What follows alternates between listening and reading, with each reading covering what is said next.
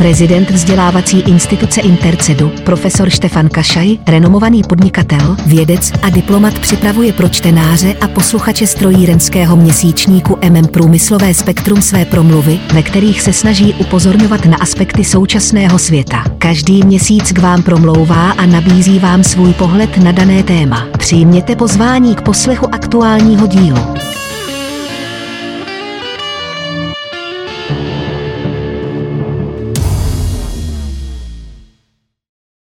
Pokrok hledejme v invenci a odvaze. Pokrok je stav vizuální či předmětný. Nebo se na něho můžeme dívat v rozmezí časového průběhu změn určité entity posuzované v daném okamžiku jako výsledný stav.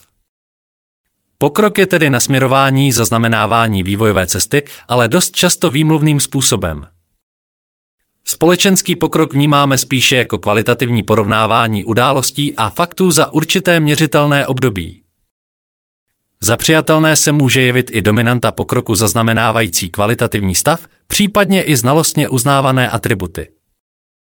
Navíc pokrok by měl nastat i v projevech lidskosti a v toleranci. To je v současném světě nezbytné a je třeba si uvědomit, že i tolerance si žádá odvahu.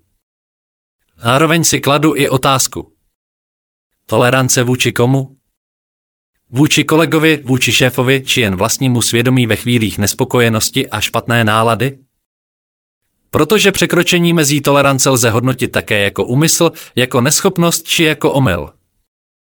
Jak tolerantní bude ten, kdo nás bude hodnotit? Postaví se k našemu činu nekompromisně nebo se stane ochráncem pachatele?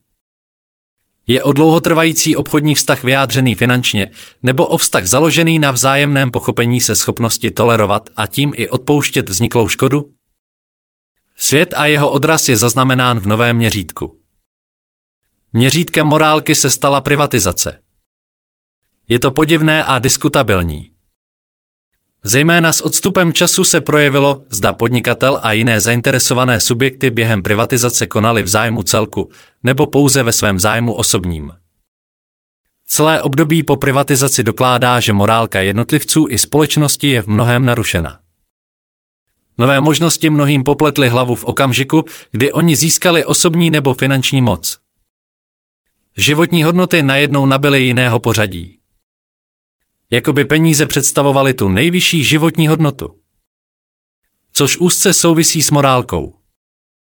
Peníze by měly být výsledkem úsilí. Jsou vždy odměnou za něco, zejména za práci a za přínos pro společnost. Nekoresponduje to vždy s tvrzením, že podnikání vyžaduje etické jednání. Etika totiž ovlivňuje tvorbu a legitimizaci podmínek pro rozvoj podnikání pouze tehdy, není-li založena na agresivitě a síle při rozhodování a jednání v komplexních, často konfliktních ekonomických situacích. Pokud manažera nebo vlastníka podniku někdo nutí k nežádoucímu rozhodnutí, není to ani etické a ani morální. Nepochybně vše závisí na úrovni osobnosti, osobních prioritách, hodnotové stupnici a morálce. A to je podstatou pokroku. Člověk, jeho výchova, investice do vzdělávání a výchovy. Týká se to všech od obyčejných lidí přes pedagogy či vědce a jejich odborné práce zaměřené na nové znalosti a vzdělání až po podnikatele a manažery. Není třeba na podnikatele pohlížet jako na výjimečné osobnosti. Podnikatel by se měl odlišovat od okolí především tím, že se o lidi stará, že jim poskytne vše, co může, aby měli své jistoty a zároveň, aby podnik rostl a měl dobré jméno a důvěru a to si zachovával i v nejistých dobách. Děkujeme vám za poslech společného podcastu strojírenského měsíčníku MM Průmyslové spektrum a vzdělávací instituce Intercedu. Věříme, že nám zachováte přízeň i nadále. Již nyní pro vás profesor Kašaj připravuje další zajímavá témata. Aby vám žádné z nich neuniklo, odebírejte prosím naše podcastové vysílání. Děkujeme. Hezký den.